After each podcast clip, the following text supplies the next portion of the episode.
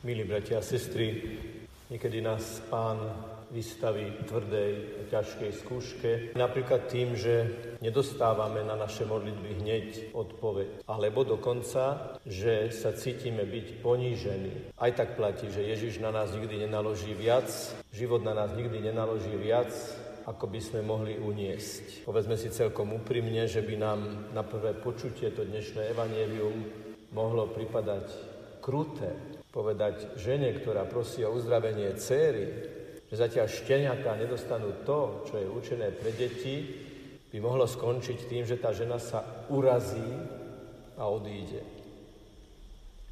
Ale tu sa ukazuje srdce matky, ktorá je ochotná pre lásku podstúpiť úplne všetko, aj poniženie, aby predsa len pre tú svoju chorú dceru dostala, vyžiadala, vyprosila to, čo potrebuje. Ježiš samozrejme vidí do duše človeka, vidí, koľko unesie. Tento naoko krutý dialog bol v podstate svedectvom pre okolie. Pozrite sa, ako táto žena verí napriek tomu, že by sa mohla cítiť ponižená.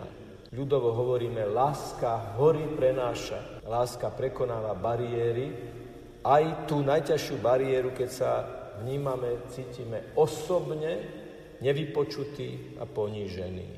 Ale ak napriek tomu dokážeme v tej noci duše, v tom tichu, kde sa nám zdá, že nedostávame odpoveď, vytrvať, prináša to, ak to zdvihneme ako obetu, veľké Bože je bonus Božie dary. To vôbec neznamená, že by nás Boh nemiloval.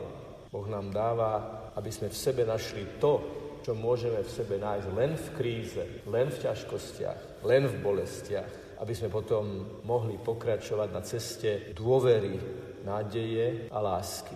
Ak sme tu teda takí, ktorí s niečím podobným zápasíme, tak treba Ježišovi hneď dnes tu a teraz povedať, pane, verím ti, napriek všetkému ti verím, napriek každej bariére, bolesti, frustrácii, sklamaniu, vyznávam, že ti verím.